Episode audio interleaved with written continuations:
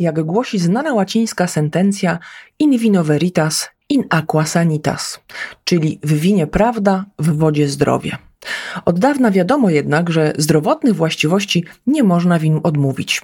Naukowcy zbadali złożone substancje zawarte w winie, a jest ich wiele i są niezwykle interesujące, na tyle, że ostatnimi czasy interesuje się nim nawet kosmetologia. Ale nie, spokojnie, nie będzie to odcinek zachęcający do picia wina. To pozostawiam Waszej decyzji. Natomiast z moim gościem Arkiem Kurowskim, jednym z najbardziej utytułowanych sommelierów w Polsce, rozmawiam przede wszystkim o winnym biznesie i koncepcie Wine First, w którym zatrudnia wyłącznie kobiety sommelierki i który założył kilka miesięcy temu w fabryce Norblina. Rozmawiamy o karierze Arka i wielu bardzo ciekawych zagranicznych doświadczeniach i obserwacjach, które odnosimy do tego, co dzieje się w temacie winnych biznesów w Polsce. Dyskutujemy też o pracy sommeliera i tym, dlaczego tak niewiele kobiet można spotkać w tym zawodzie, ale też o tym, jak wybierać i dobierać wino do potraw, jak dokonywać degustacji wina w restauracji i czy zawsze jest to konieczne, bo wiemy, że wciąż wielu osobom, szczególnie tym, które swoją przygodę z winem dopiero zaczynają, sprawia to niemałe trudności. Ale też z racji nadchodzących świąt poprosiłam Arka, żeby podpowiedział nam wszystkim, jak dobrze wybrać wino na prezent. No i na koniec odczarowujemy też temat korka i zakrętki. Serdecznie zapraszam do posłuchania. Sprawdź, jak różne są odcienie biznesu.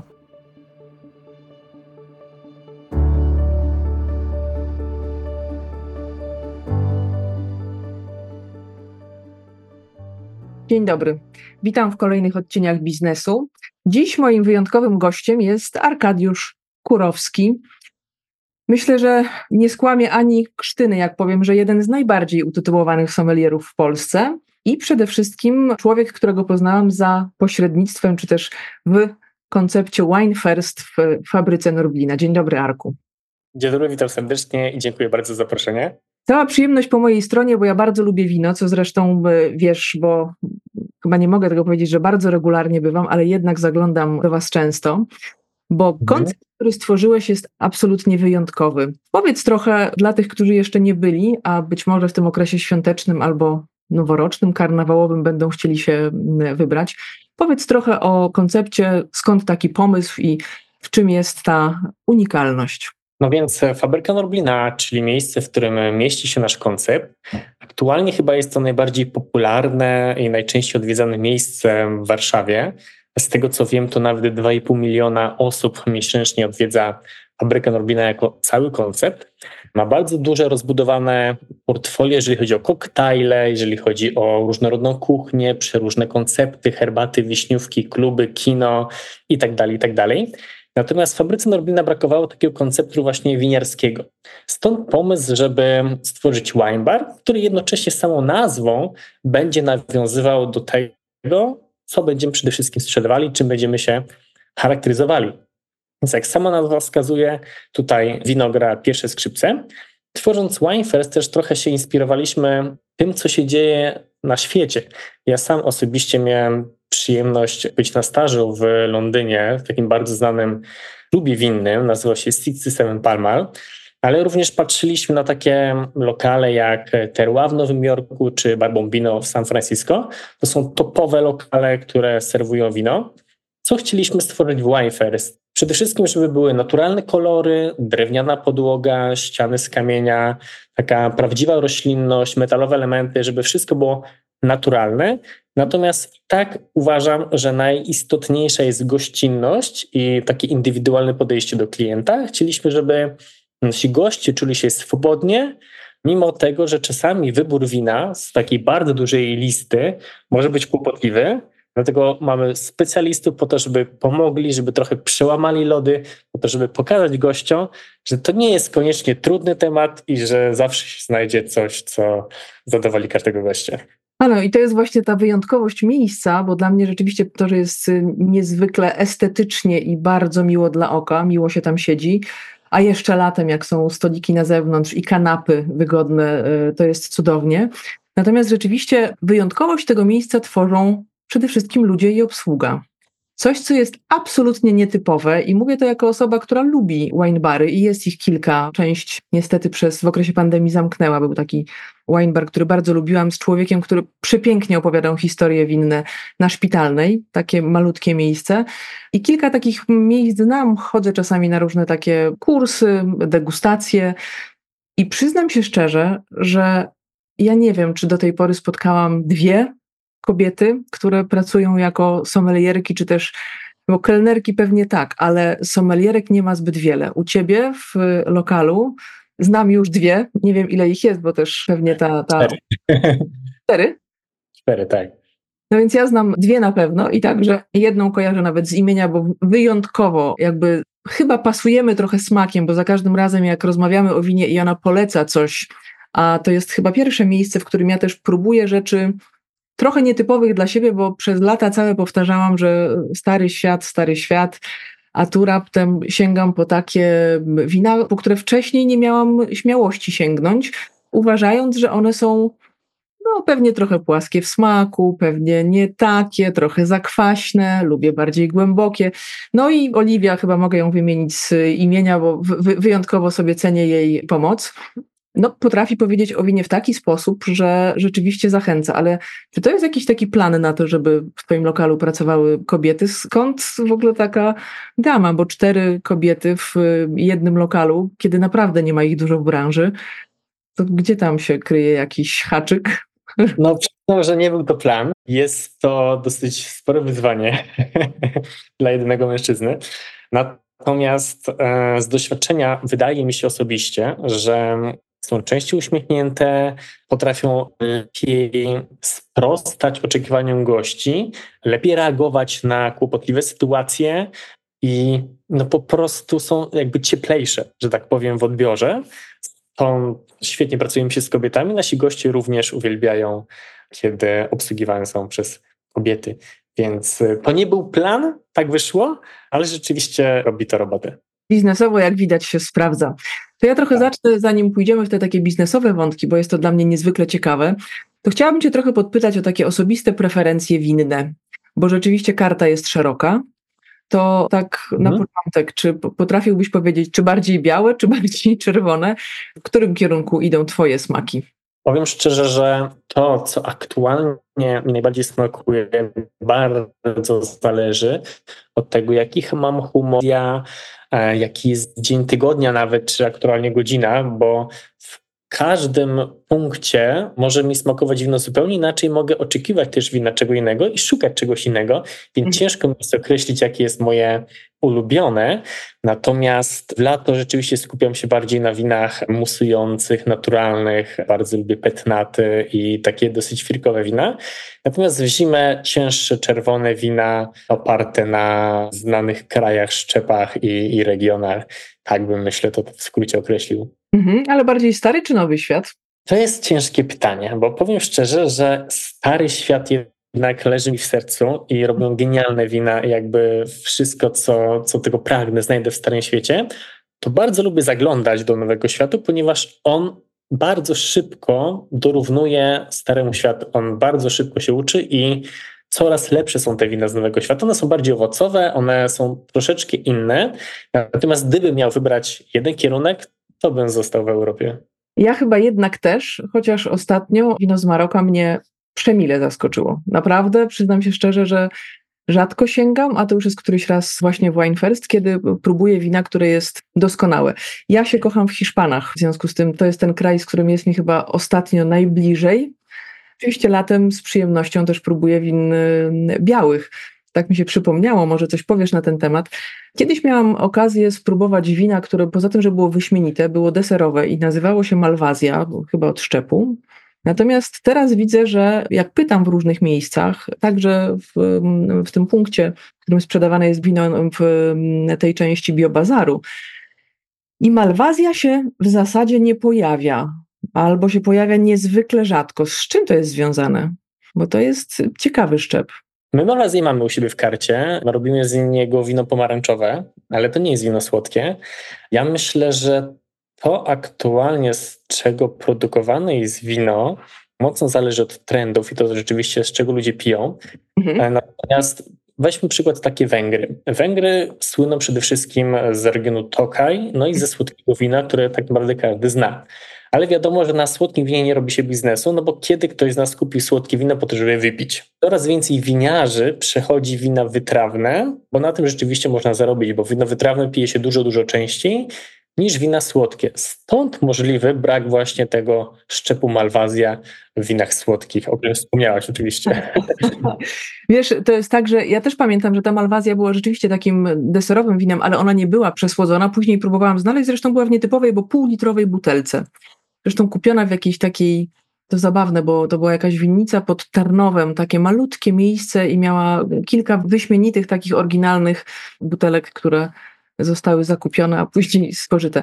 Ale Węgry w ogóle są rzeczywiście ciekawym krajem. Ja od 8 lat jeżdżę raz do roku na ciepłe źródła w połączeniu z degustacją win i przyznam się szczerze, że to, co mnie zaskakuje, bo to jest jednak dużo mniejszy kraj, jest 10 milionów mieszkańców, to to, że jest dużo więcej restauracji z gwiazdkami Michelena, to jest pierwsza rzecz. I rzeczywiście kultura picia wina jest y, dużo, dużo wyższa. U nas cały czas się mówi, że ten mocny alkohol jest tym pierwszym, który spożywamy że no, przechyla się trochę w kierunku wina z roku na rok, widać ten progres, ale to nie jest jeszcze to, czego byśmy chcieli. A tam rzeczywiście wybór win jest ogromny. I mnie się nie tylko już z Tokajem kojarzy, tam jest wiele bardzo dobrych win i wiele miejsc, w których rzeczywiście też można popróbować, bo to jest ta e, esencja, że nie muszę zamówić całej butelki, tylko w bardzo wielu miejscach jest ogromny wybór, tak jak u Was, i sporo win można spróbować po prostu na kieliszki, co jest e, tak, no, formą degustacji, a nie niekoniecznie wypicia całej butelki. Dokładnie. powiedz proszę, bo Polska jest rzeczywiście takim nietypowym trochę, myślę, krajem, bo z jednej strony szybko żeśmy się rozwinęli i jakby chwytamy różne elementy te takie z zagranicy i z bliskiej nam Europy. Natomiast słyszałam wielokrotnie, że rynek winny nie jest biznesowo łatwy. Powiedz proszę, jak tworzyłeś Wine First, na jakie wyzwania napotykasz w kontekście tego, co robisz i tego, co w kontekście tworzenia samego miejsca? No, branża winiarska w Polsce rzeczywiście jest jeszcze raczkująca, że tak to określę. Natomiast coraz bardziej się rozwija. Tak jak mieliśmy kiedyś boom na piwa kraftowe, jeszcze mhm. 10 czy 15 lat temu były same duże koncerny. Teraz tak naprawdę w każdym dyskoncie, małym sklepiku znajdziemy same piwa kraftowe, co jest bardzo fajne, że ludzie szukają nowych smaków, skupiają się bardziej na jakości niż na ilości. I powoli zaczyna się również to dziać winiarstwie. Coraz więcej mamy specjalistycznych sklepów, coraz więcej mamy wine barów, coraz więcej restauracji rzeczywiście skupia się na winie i coraz więcej mamy też również sommelierów. Oczywiście coraz większą mamy konkurencję, mm, co może być kłopotliwe, ale z drugiej strony jest to świetna motywacja po to, żeby się jakoś wyróżniać, po to, żeby być jakimś lepszym w danej dziedzinie, więc my w Winefairs też na początku nastawiliśmy się na typowy wine bar e, i skupiliśmy się na przykład na jedzeniu bardziej tapasowo. Jednak goście szybko nas zweryfikowali, bo oczekiwali po prostu jedzenia i sami zauważyliśmy, że goście, którzy mhm. więcej piją, chcą więcej jeść. Jak więcej jedzą, to chcą więcej pić. Dlatego przeprojektowaliśmy troszeczkę swoją kuchnię, zatrudniliśmy świetnego szefa kuchni Bartka Trojanowskiego, który robi nam naprawdę wybitne rzeczy i ciągle coś zmienia. Więc e, sami się troszeczkę dostosowaliśmy, mimo tego, że jesteśmy młodym konceptem, bo otworzyliśmy się w kwietniu. Tak, ja, rzeczywiście jesteście od kilku miesięcy w zasadzie. Ja się śmiałam właśnie, jak y, dosłownie koncept miał.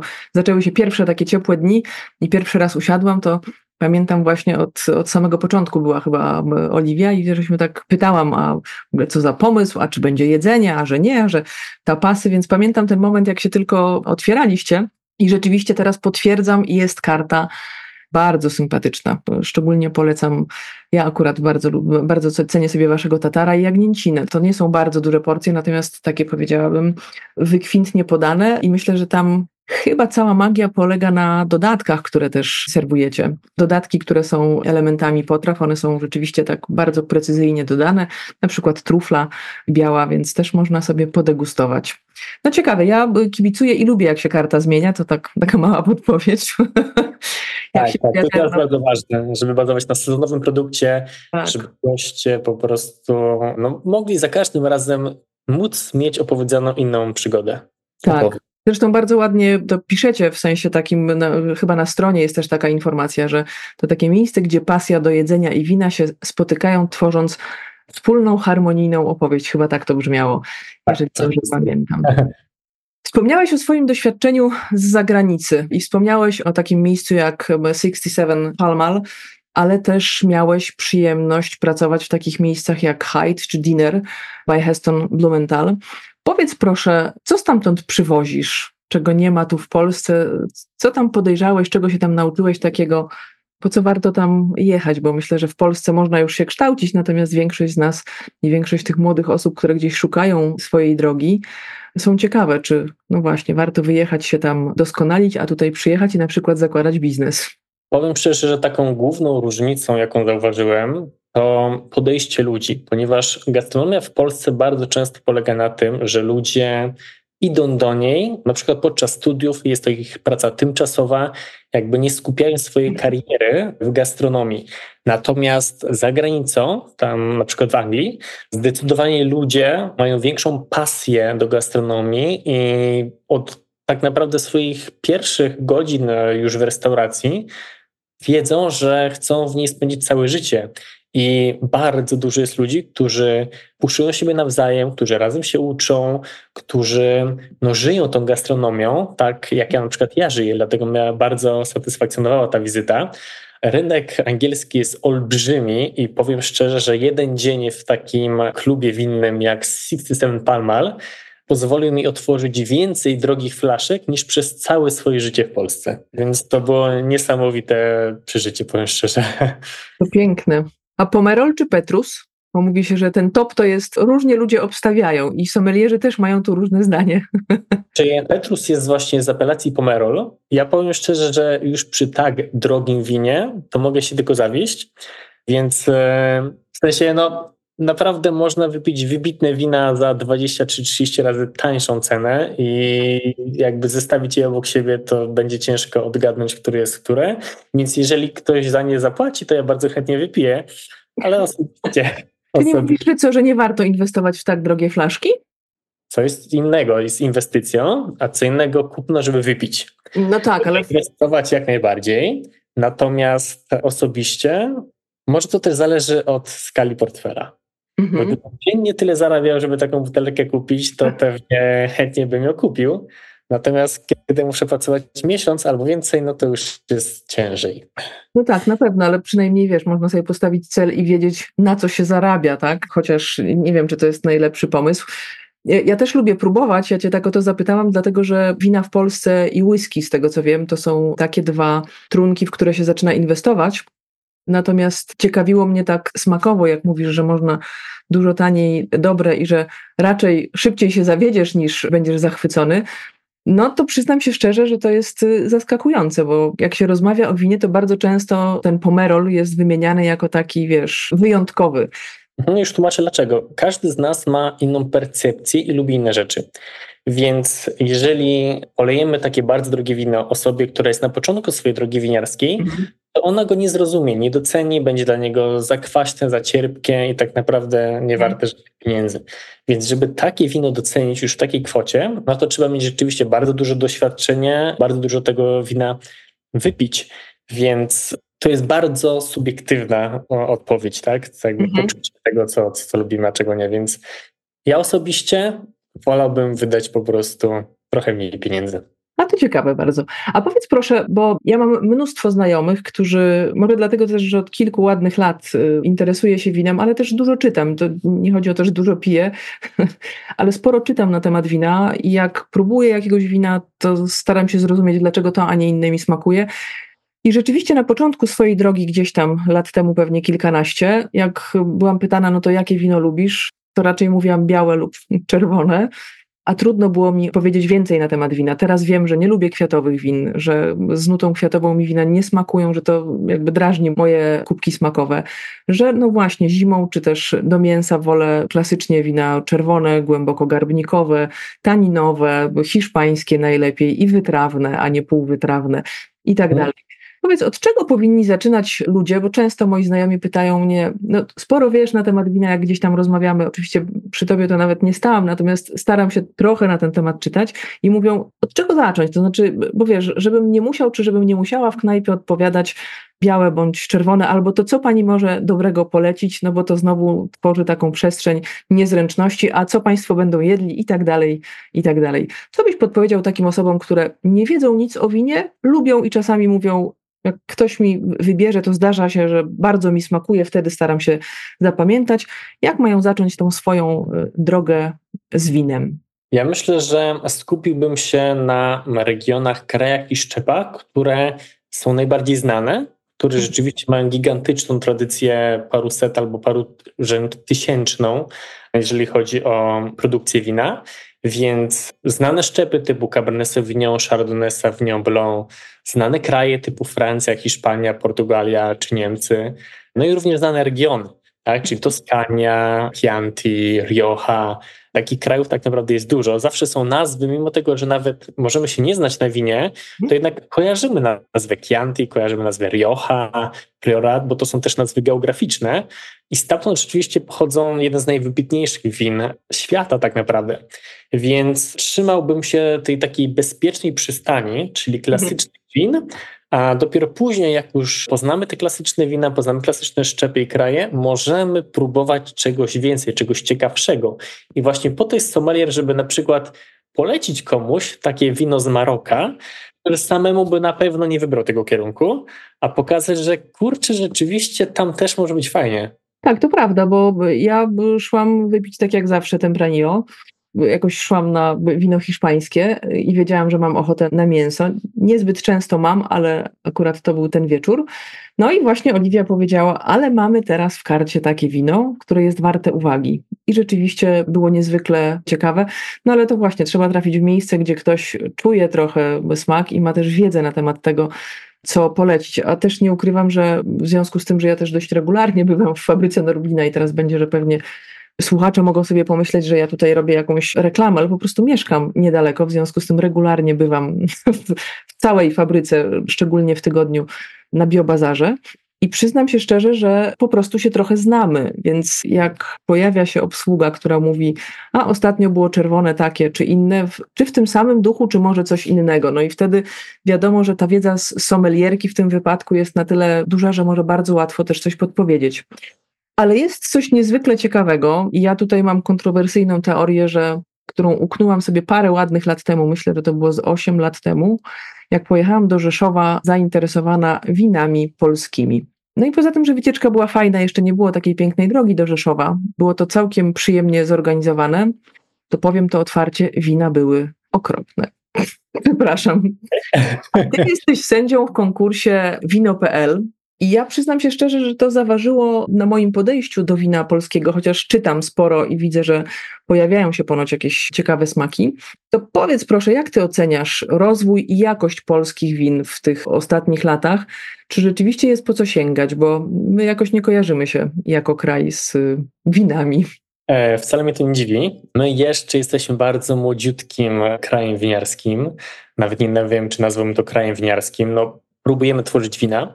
Natomiast dla mnie zasiadanie jako no, sędzia w jury takiego konkursu winiarskiego daje mi bardzo dużą możliwość przetestowania większości producentów, bo my w ciągu mhm. dwóch dni stoimy nawet 400 czy 500 win, jedno po drugim, więc jest to bardzo duża paleta tego, co rzeczywiście polscy producenci tworzą. I ja myślę, że ten zły odbiór polskiego wina polega na tym, że no jesteśmy jeszcze młodzi i się uczymy, że jeszcze za bardzo kombinujemy, ponieważ no, jesteśmy jednak chłodnym klimatem, mamy mało słońca, więc pakowanie się w takie szczepy jak Tempranillo, Primitivo, no nie ma za bardzo sensu, tak? Nawet widziałem Cabernet Sauvignon robiony w wersji białej.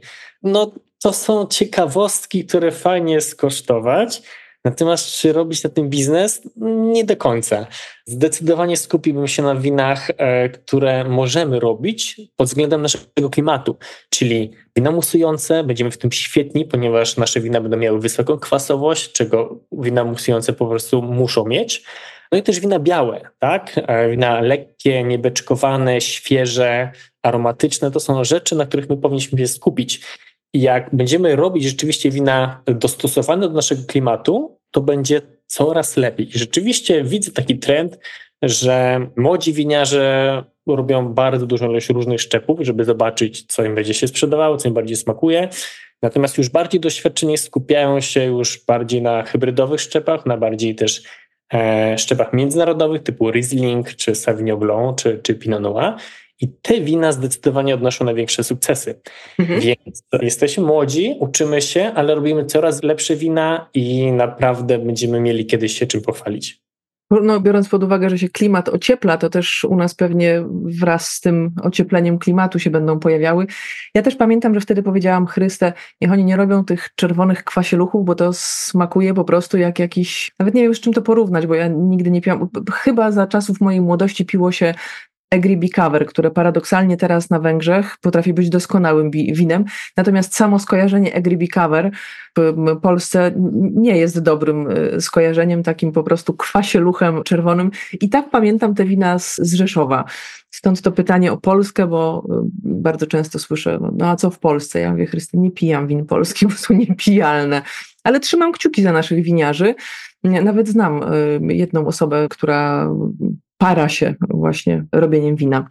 Ale chciałabym pójść też trochę głębiej w ten biznes, bo ty też zajmujesz się czymś takim jak układanie karty y, win do lokali.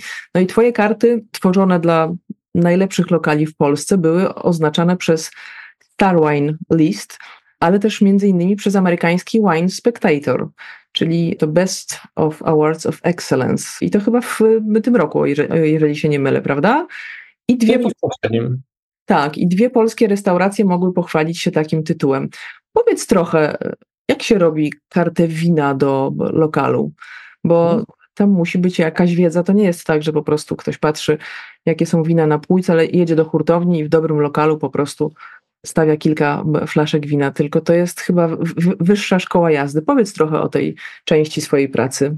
No, dla mnie najważniejsze jest, żeby dopasować karty win do konceptu. To znaczy, jeżeli mamy prosty koncept włoski, gdzie mamy pizzę, ceny nie są wygórowane, no to nie pakujemy tam win francuski po 2-3 tysiące, bo nikt tego nie kupi. Więc jeżeli mamy koncept, który skupia bardzo dużo rzeszę ludzi, tysiące gości dziennie, no to nie możemy też skupić się na małych winiarzach, które produkują mało wina i do Polski dostarczają, nie wiem, 24 butelki, bo to też momentalnie się skończy. Więc bardzo istotne jest, żeby koncept, e, w sensie oferta winiarska była dopasowana do możliwości i do profilu konceptu. To jest dla mnie najistotniejsza rzecz. Drugą rzeczą jest, no jednak musimy też patrzeć na aspekty cenowe, jaki klient przychodzi do, danej restauracji. No i tak też dopasujemy po prostu kartę win pod względem ceny.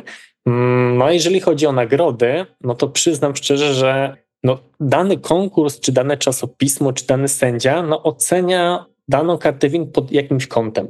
Jeżeli ja chcę dostać na przykład nagrodę Wine Spectator, no to ja wiem, że oni oczekują ode mnie różnego rodzaju butelek, różnego wielkości butelek, inwestowania w wina koszerne, wina, które nie mają alkoholu, wina z bardzo małych apelacji, z nieznanych regionów, po to, żeby oferta była bardzo różnorodna. No i ja też trochę dostosowuję swoją kartę pod nagrodę. To nie jest tak, że stworzyć po prostu kartę win, to się oceni, od razu ma się nagrodę. No jednak trzeba brać te czynniki no, z samego sędzia, tak? z, z hmm. samej oceny. Więc e, no, biorę to pod uwagę i dzięki temu udaje mi się zdobywać te nagrody. Hmm, czyli taki bardzo precyzyjna, chirurgiczna wręcz, e, wręcz praca. Tak, zdecydowanie. No, powiedzmy sobie szczerze, to no, tworząc kartę win, robię ją przede wszystkim po to, żeby lokal na niej zarabiał, po to, żeby goście byli z niej zadowoleni, po to, żeby mieli wybór, żeby biznes się spinał.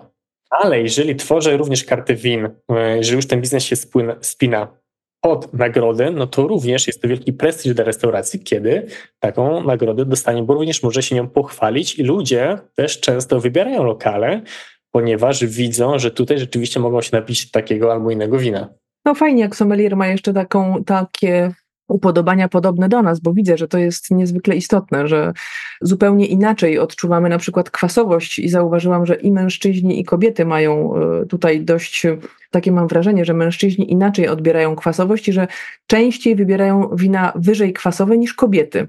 I nie wiem, no. czy tylko to są moje spostrzeżenia, natomiast statystycznie, jak, jak się przyglądam, to taką mam y, obserwację.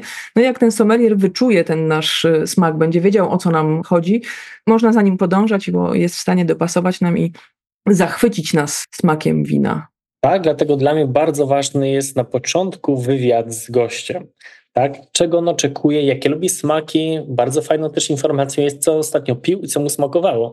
Wtedy rzeczywiście możemy dobrać wino do tego, co on rzeczywiście oczekuje. To prawda i rzeczywiście u Was w lokalu tak jest, że dziewczyny pytają, a na co macie Państwo ochotę, a co ostatnio ciekawego. Tak, to tworzy wyjątkowy klimat, natomiast myślę sobie, że dla tych, którzy zaczynają z winem, to też może być delikatny stres związany z tym, żeby poopowiadać o tym, co się piło, to prawda, dlatego też staramy się mieć sporą ofertę winne kieliszki, a tak naprawdę mamy taki system Korawin, dzięki któremu możemy otworzyć większość winna kieliszki w swojej karcie, no i dać ludziom do próbowania, bo jak damy jedno wino do spróbowania, on nam powie, czy idziemy w dobrym kierunku, czy idziemy w złym kierunku i w tym momencie możemy już powoli kształtować to wino, które on będzie finalnie pił. No właśnie, i to jest też ciekawy aspekt. To ja może tylko uzupełnię, że ten korawin to jest taki system, który pozwala, nie wpuszczając do środka powietrza, zanurzyć igłę w butelce i dać nam spróbować odrobinę wina, które, no właśnie, które niekoniecznie musi nam pasować, a chcielibyśmy, czy też, no właśnie, sommelierka czy sommelier mówi, wygląda na to, że to powinien być ten kierunek, więc u Was można sobie w taki sposób próbować tak raz zrobiłam i rzeczywiście to nie było to wino, o które mi chodziło, więc ogromnie to doceniam, no bo jak się kupuje butelkę, to później jak się siedzi przy butelce, która niekoniecznie smakuje, to jest już gorzej. Dokładnie.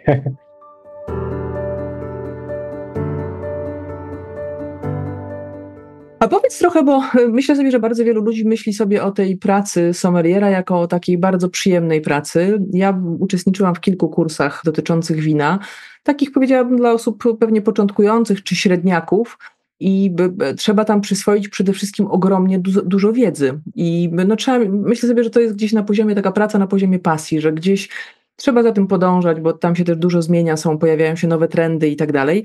Ale ja chciałabym Cię zapytać o to, czy to jest tak, że, bo masz już bardzo mocną pozycję, zaczęłam od tego, że powiedziałam, że jesteś jednym z najbardziej utytułowanych sommelierów w Polsce. Czy to jest tak, że sommelier musi cały czas rozwijać swój warsztat, podnosić swoje kompetencje? Co takiego robisz, żeby być cały czas doskonałym sommelierem? Czy to jest tak, że jak z winem, że im jesteś starszy, tym jesteś lepszym sommelierem ze względu na to, że już dużo próbowałeś, dużo wiesz?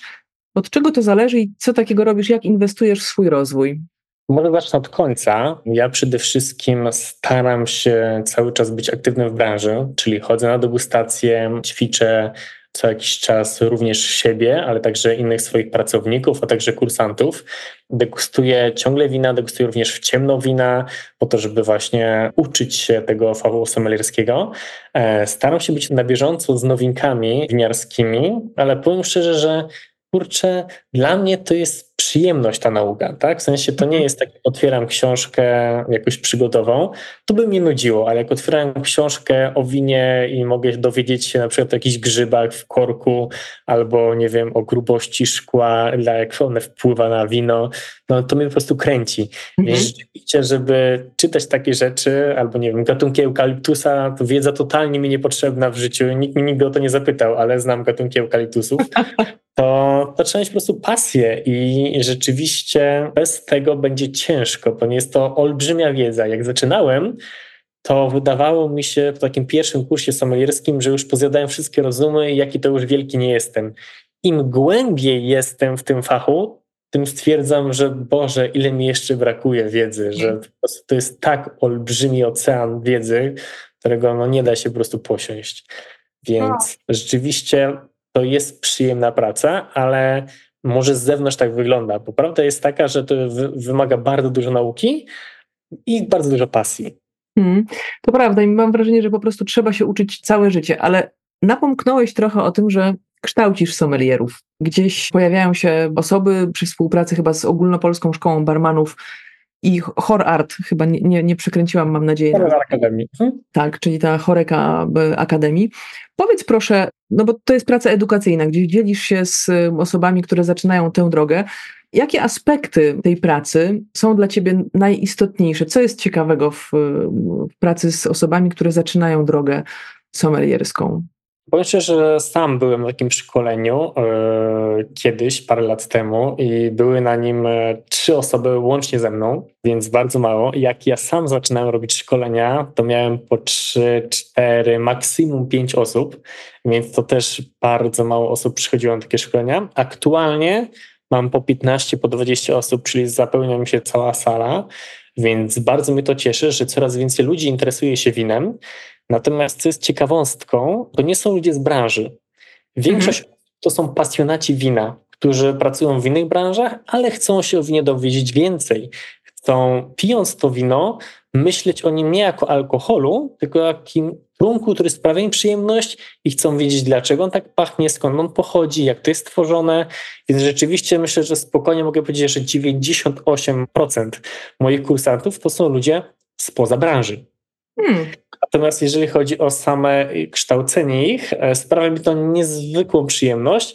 Nie traktuję tego jako pracę. To jest dla mnie również przypomnienie sobie takich podstaw. Powiem szczerze, że to czegoś się kiedyś nauczę, no to ja w jakimś czasie to zapominam, prawda?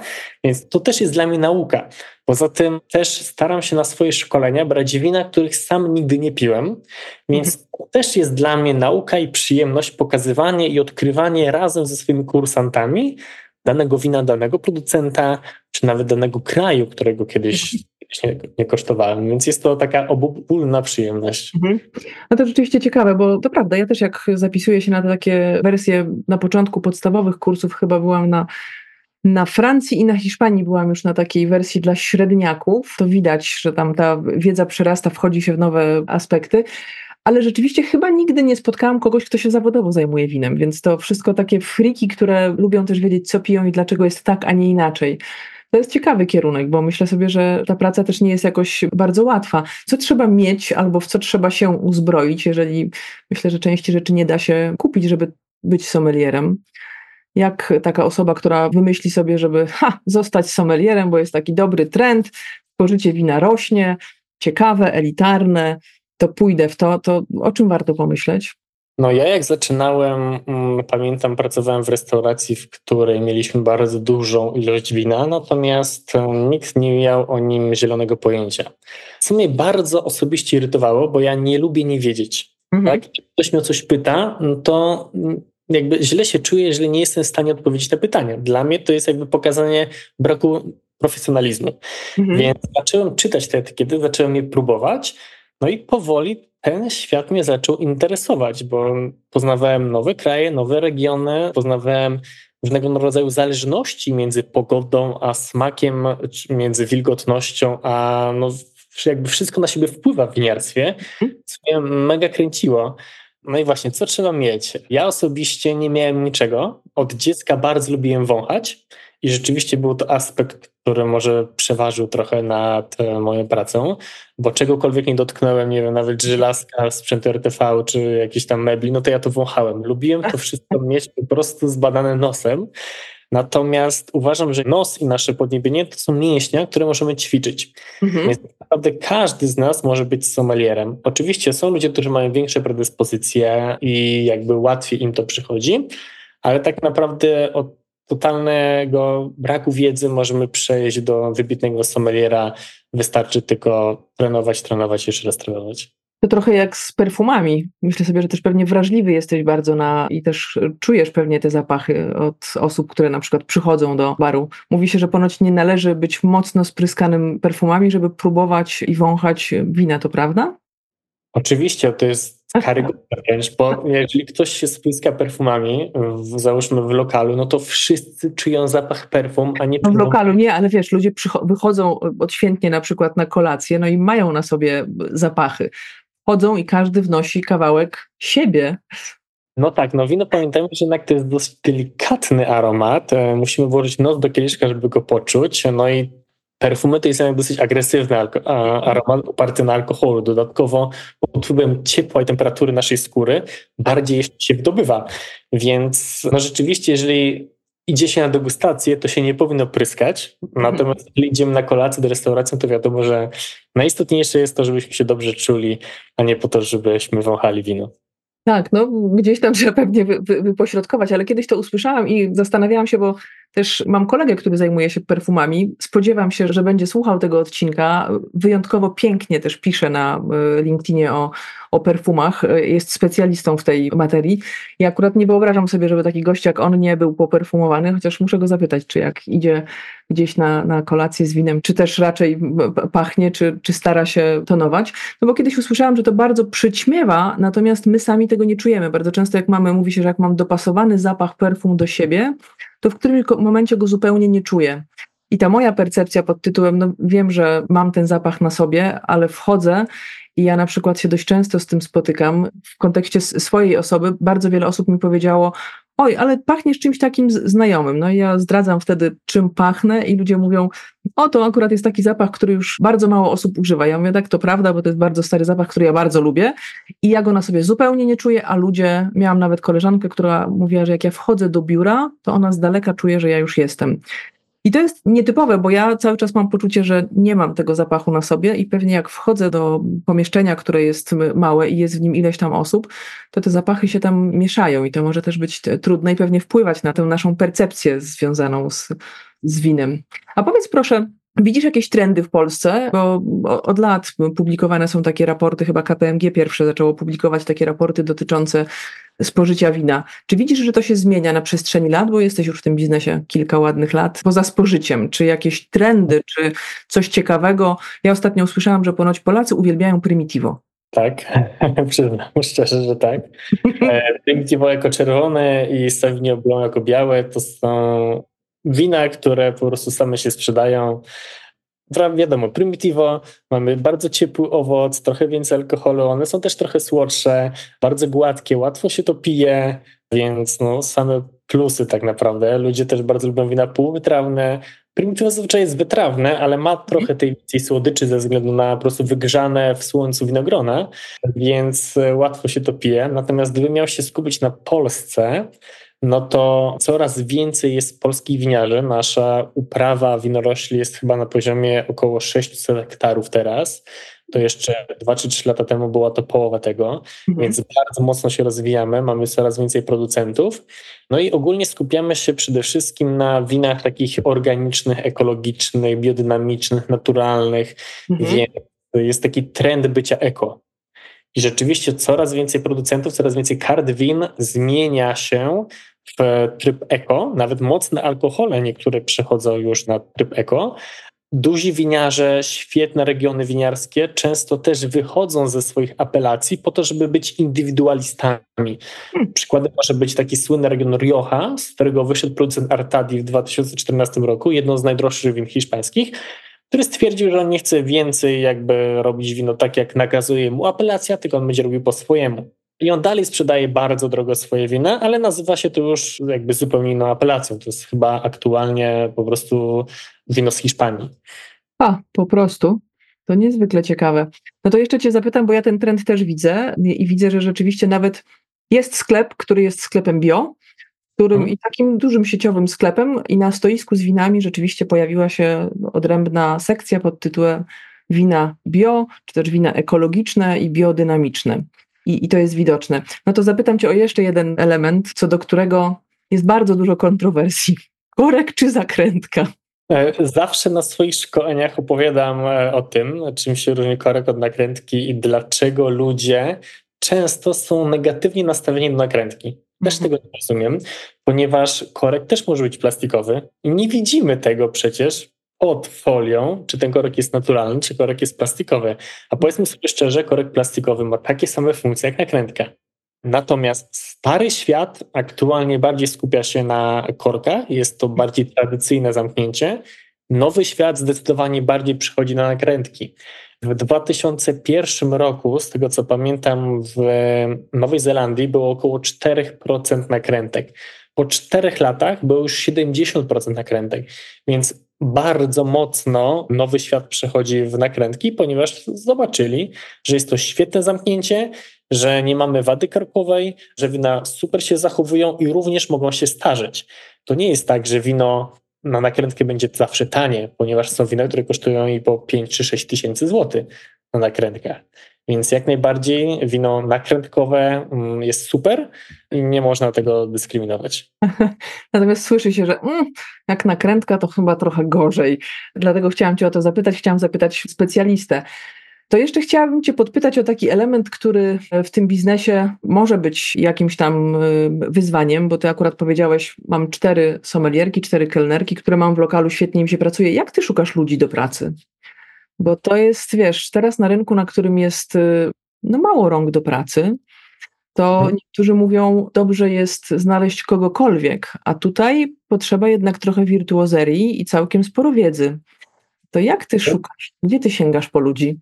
Przyznam, że rzeczywiście ludzi wykwalifikowanych na rynku gastronomicznym jest niedużo, dlatego ja zdecydowanie preferuję zatrudnić kogoś z mniejszą wiedzą, a go wyszkolić. Dla mnie szkolenia są bardzo ważne, dlatego staram się raz w tygodniu szkolić swoich pracowników i degustować razem wina po to, żeby byli coraz lepsi. Natomiast no, miałem akurat farta, powiem szczerze, bo e, jeden pracownik się do mnie sam zgłosił, właśnie to była pani Monika, po prostu chciała ze mną pracować. Oliwię wykradłem trochę z innej restauracji, ale również sama się do mnie zgłosiła. No i ja też poszukiwania zacząłem zanim lokal się otworzył. Mi też jest łatwiej, ponieważ ludzie wolą pracować w miejscach, które do, dopiero powstają, bo mhm. mają całkowicie świeże otwarcie, jakby mają też takie poczucie, że coś tworzą, więc mi odrobinę było łatwiej. Mhm. Natomiast rzeczywiście no, najlepszym sposobem to wyszkolenie po prostu pracowników jest nie szukać nie wiadomo jak wybitnych ludzi, tylko ludzie z branży, ludzie z doświadczeniem, a później ich wyszkolić. Tak? Myślę, że to będzie najłatwiejszy sposób, mhm. ponieważ też nie można oczekiwać na to, że ktoś się do nas sam zgłosi. Oczywiście czasami miałem takie pomysły, żeby chodzić po innych lokalach, tam wizytówkę rozdać, ale jednak jesteśmy razem w jednej branży, to jest dosyć mała branża, więc to by bardzo nieelegancko wyglądało, więc absolutnie takich rzeczy nie robiłem. Czyli po prostu wychowujesz sobie konkurencję. Tak, wolę rzeczywiście zainwestować w pracownika, który jest dobrym pracownikiem i mu się później zwolni będzie dumny z tego, co robił, niż nie inwestować w pracownika, no i mieć co mam, tak? Czyli no niewyszkolonego pracownika, który uważam, że więcej mi zaszkodzi niż da pożytku. To zapytam Cię o jeszcze jeden element taki związany z winem już przy stoliku. Jak podchodzi kelner, teraz mi się to przypomniało, że jedna z moich serdecznych koleżanek zapytała mnie, mówi, słuchaj, no właśnie i jest ten moment, gdzie podchodzi kelner, już tam wybraliśmy trochę, żeśmy tam powiedzieli, co lubimy, już wiemy, że czerwone, że tam półwytrawne. No i podchodzi i mówi to, kto z Państwa próbuje? Mhm. No i y, jak się obserwuje ludzi, to, to, też jest e, taki moment, w którym y, ludzie mają takie poczucie, że może nie do końca jeszcze się obyli z tym elementem. Powiedz, jak warto spróbować wina, jak się uczyć tego elementu, żeby też no, nie wystawiać się na jakąś no nie chcę powiedzieć śmieszność, ale jakieś takie trudności, no bo idziemy do restauracji dla przyjemności, czy, czy, czy idziemy do wine baru dla, dla przyjemności. Powiedz trochę o tym e, rytuale, bo on jest e, istotny. Oczywiście.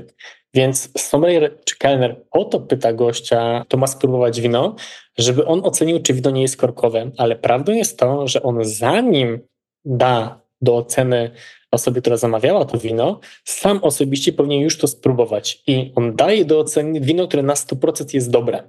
Więc tak naprawdę gość może powiedzieć, że nie ma potrzeby, ufam panu.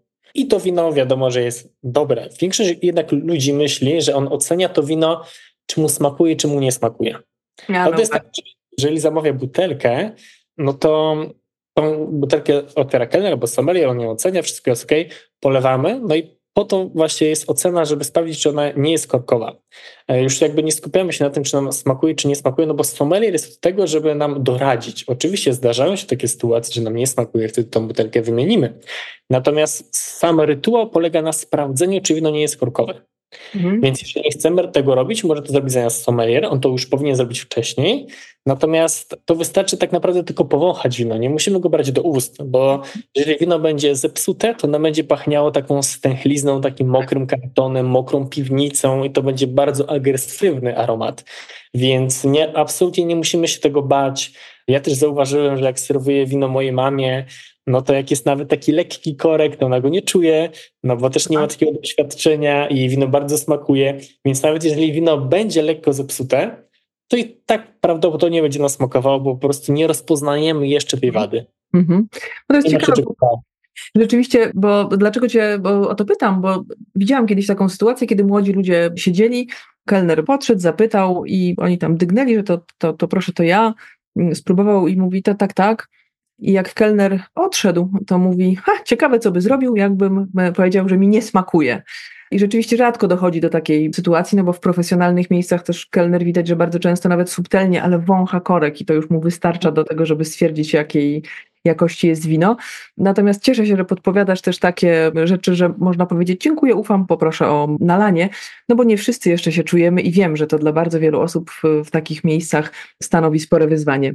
To powiedz trochę, a jakie masz plany na, na rozwój Wine First? bo jest rzeczywiście miejscem wyjątkowym. Nie mam, nie mam żadnego interesu, żeby zachwalać, bo potencjalnie nie będzie wolnych stolików, chociaż jest ich tam chyba kilkanaście, prawda? Kilkanaście jest stolików tak, tak, tak. w, w Winefest. Latem jest trochę łatwiej, bo jeszcze są te na, na zewnątrz. Natomiast rzeczywiście miejsce jest wyjątkowe. Co dalej? Bo mówisz o tym biznesie, trzeba myśleć i myślałem o ludziach dużo wcześniej, zanim w ogóle otworzyłem miejsce, to pewnie też już się trochę wychylasz. Jeżeli możesz trochę uchylić rąbka tajemnicy, to jakie będą dalsze kroki? Znaczy powiem szczerze, że wolę mówić o rezultatach niż o planach, natomiast hmm. e, skupmy się na razie na Polsce. Rzeczywiście e, Winefairs na początku założyliśmy sobie, że będziemy się otwierali 6 dni w tygodniu, czyli ominiemy poniedziałek, no i będziemy otwarci wieczorami, no bo jednak wino pije się wieczorami e, hmm. od 17. Natomiast e, bardzo dobrze został przyjęty nasz koncept. Mamy bardzo wiele zapytań o lunche po prostu, żeby otwierać wcześniej. No i też z racji tego, iż wpadliśmy na pomysł, że przeprojektujemy kuchnię, będziemy robić większe dania, będziemy robić ciepłe dania i rzeczywiście jakby inwestować w kuchnię. Mhm. Więc e, otworzymy się wcześniej, pewnie do 12, żeby wprowadzić lunche. No i otworzymy też poniedziałki, e, więc o. to nas czeka w następnym roku, żeby być otwarci 7 dni w tygodniu. Natomiast jeżeli chodzi o taką dalszą przyszłość, to um, myśleliśmy o tym, żeby rzeczywiście zrobić ekspansję na inny kraj, ale nie chcę mówić jaki kierunek. E, ale dla mnie najważniejsze rzeczywiście są ludzie jak będzie taki etap, że Winefest będzie można po prostu zostawić i on będzie żył własnym życiem, będzie wszystko fajnie grało, wtedy będziemy mogli się skupić, żeby otworzyć mhm. kolejny lokal, ponieważ nigdy nie chcę, żeby to było coś w stylu sieciówki, ponieważ tam jest bardziej robotyka i powtarzalność. Dla mnie Winefest to są przede wszystkim ludzie, a tego nie da się skopiować, więc zawsze to będzie wyjątkowe miejsce. Mhm. A to fajnie, to dobrze, że o tym mówisz, bo są takie sieciówki, przede wszystkim sklepy sieciowe z, z, z winem, i jest nawet jeden, który ja bardzo lubię, bo mają bardzo fajną kadrę, którą e, sympatycznie pomaga i ten wybór jest całkiem, całkiem spory, więc jak się chce trochę poeksperymentować to w domu gdzieś przy własnym gotowaniu, to, to, to, to jest fajne miejsce. Natomiast sam fakt, że tworzysz klimatyczne miejsce i jedyne w swoim rodzaju, to też e, jest pewną obietnicą dla e, klientów. To jest bardzo, bardzo ciekawe. A twoja kariera sommeliera, gdzie się widzisz? Jak, jakie challenge przed tobą? Co byś chciał jeszcze osiągnąć? Powiem szczerze, że się zastanawiam nad tym, e, jak bardzo chcę jeszcze w siebie inwestować. Mm, w tym roku, chyba w styczniu albo w lutym, zdałem egzamin na Kert of Master Sommelier na poziomie Advanced w Austrii. No i od razu zapisałem się na najwyższy poziom, czyli Master Sommelier. Mhm. Natomiast termin dostałem za 4 lata. Uh. Więc trochę się czeka na taki egzamin. Więc zobaczymy, co ja za 4 lata będę dopiero robił, e, więc jeszcze się jakby na tym nie skupiam. No i są też zawody somalierskie. Co roku startowałem w Mistrzostwach Polski, co roku startowałem w regionalnych zawodach czy za granicą w tamtym roku.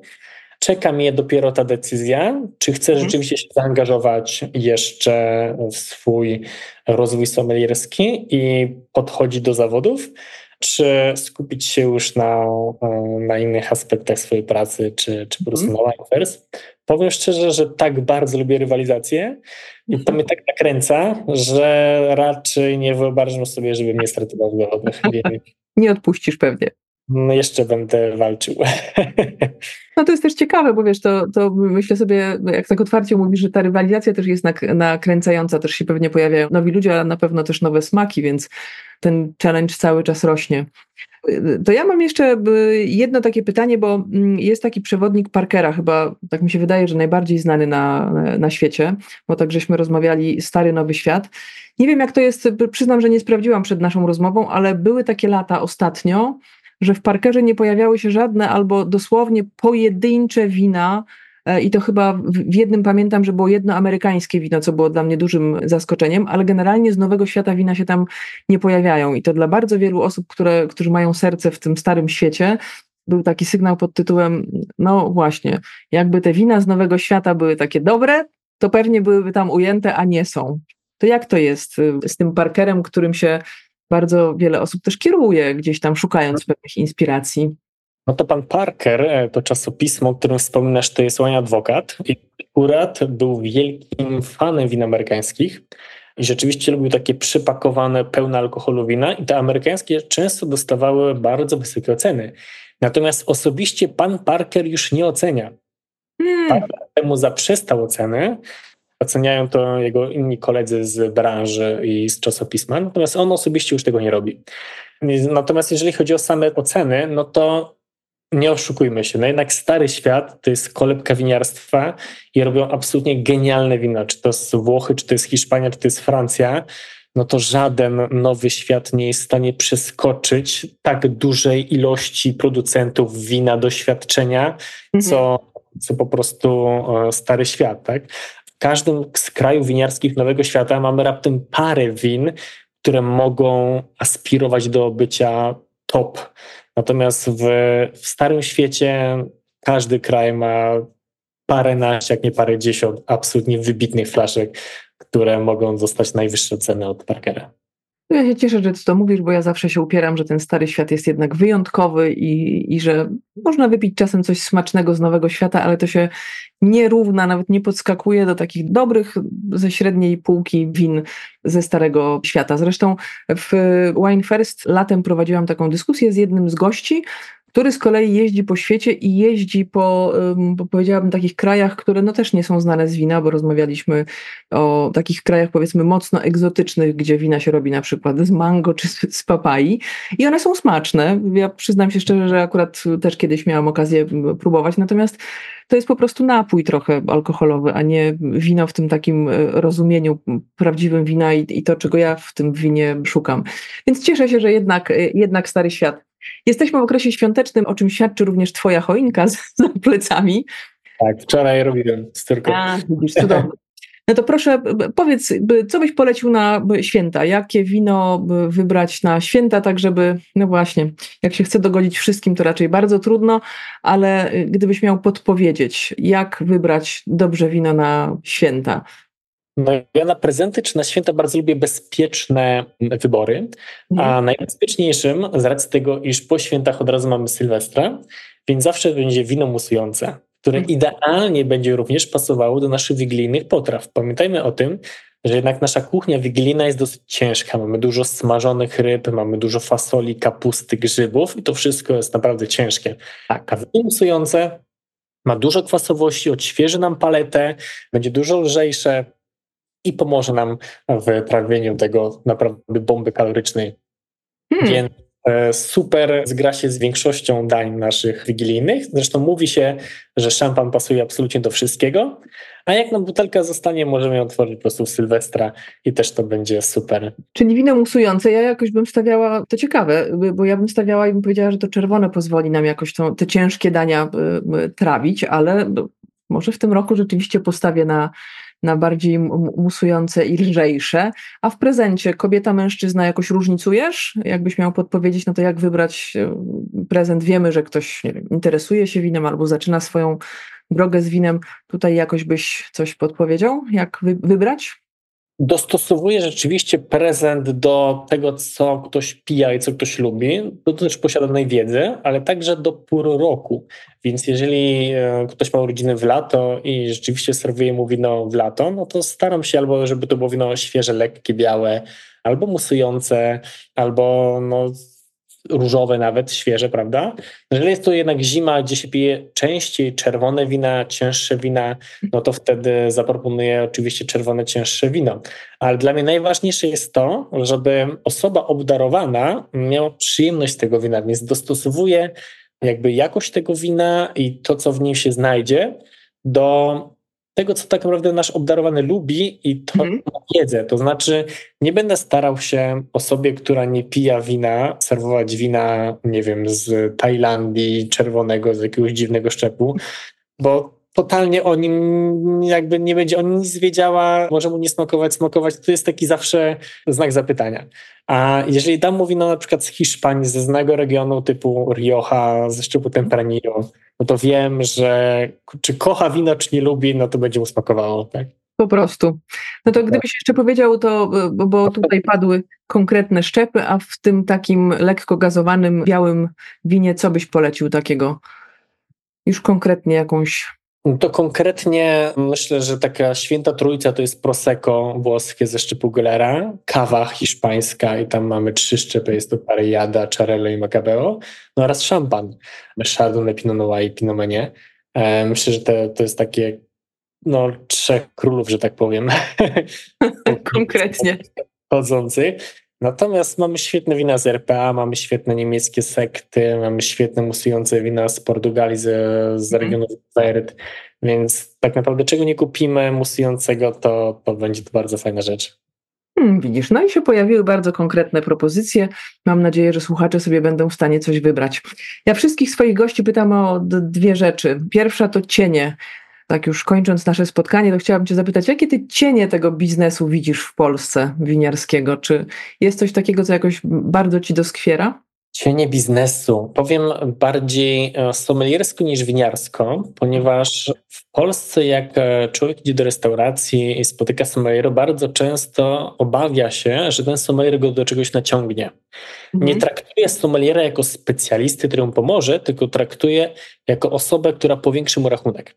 Prawda jest taka, że jak idziemy do sklepu z sprzętem elektronicznym i chcemy kupić pralkę, no to oczekujemy, że ktoś nam pójdzie i podpowie, tak, jakie potrzebujemy e, sprzęt, e, jak go podłączyć, mhm. czy wziąć droższy, czy tańszy, w zależności od naszych potrzeb. Czyli on jest specjalistą, który nam doradza.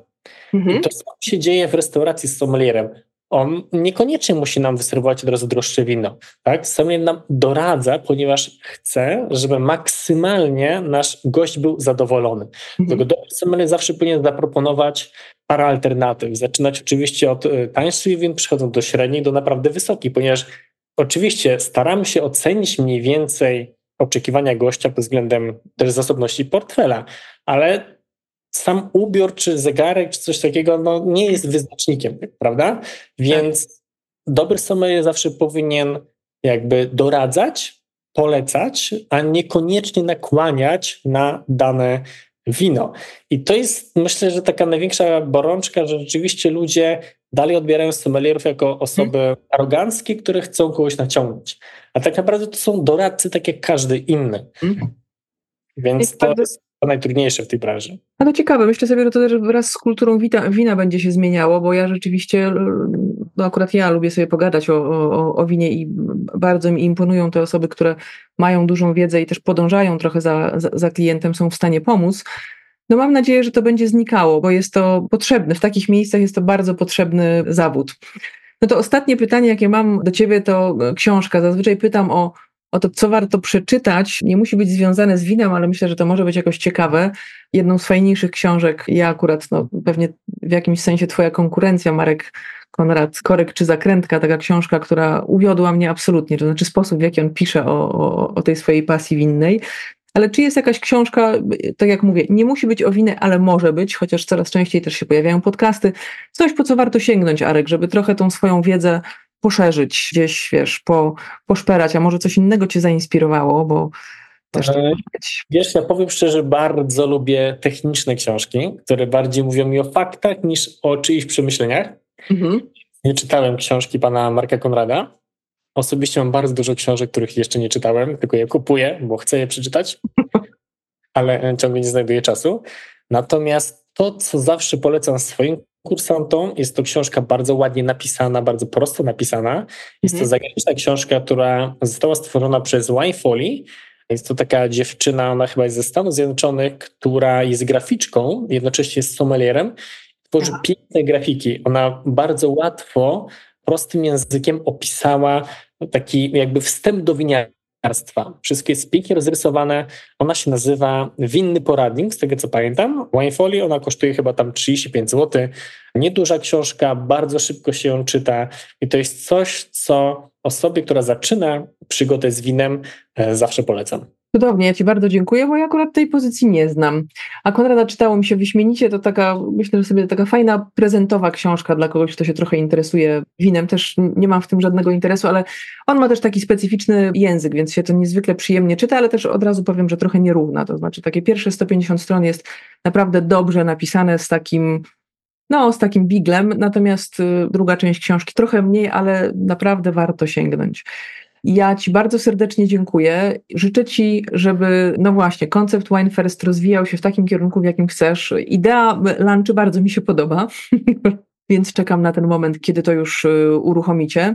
No i życzę przede wszystkim rozwoju i satysfakcji z tego, co robisz, bo myślę, że, że jest to najważniejsze, a mówisz o tym z taką pasją, że aż przyjemnie się tego słucha i żeby ży, życzę Tobie i wszystkim słuchaczom, żeby mieli taką pracę, o której będą mówić w taki sposób, jak Ty, jak ty o winie. Dziękuję, to była duża przyjemność. Dziękuję również. E, oczywiście zapraszam do Wine First na jakieś marokańskie wino i rzeczywiście staram się dzielić swoją pasją, bo kurczę, dla mnie praca to pasja, pasja to praca, więc tak do tego też podchodzę.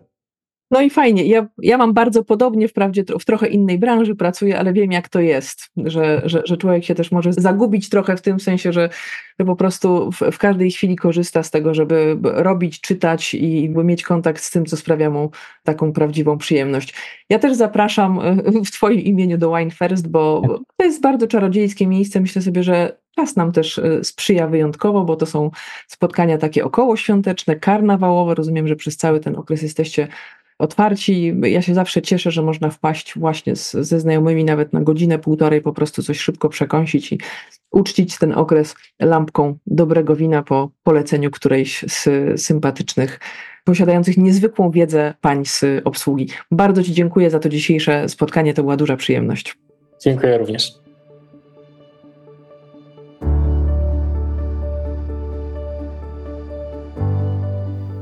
Dziękuję za Twój czas. Mam nadzieję, że nasza rozmowa była dla Ciebie inspirująca. Jeśli Ci się podobała, udostępnij ją znajomym, zostaw lajka i zasubskrybuj, aby nie umknął Ci żaden odcinek. Będzie mi miło, jeśli podzielisz się swoją opinią. Napisz kilka słów recenzji. To dzięki Tobie mogę się rozwijać i trafiać do szerszego grona odbiorców. To dla mnie ważne i bardzo Ci za to dziękuję. Już dziś zapraszam Cię na kolejny odcinek. Sprawdź, jak różne są odcienie biznesu.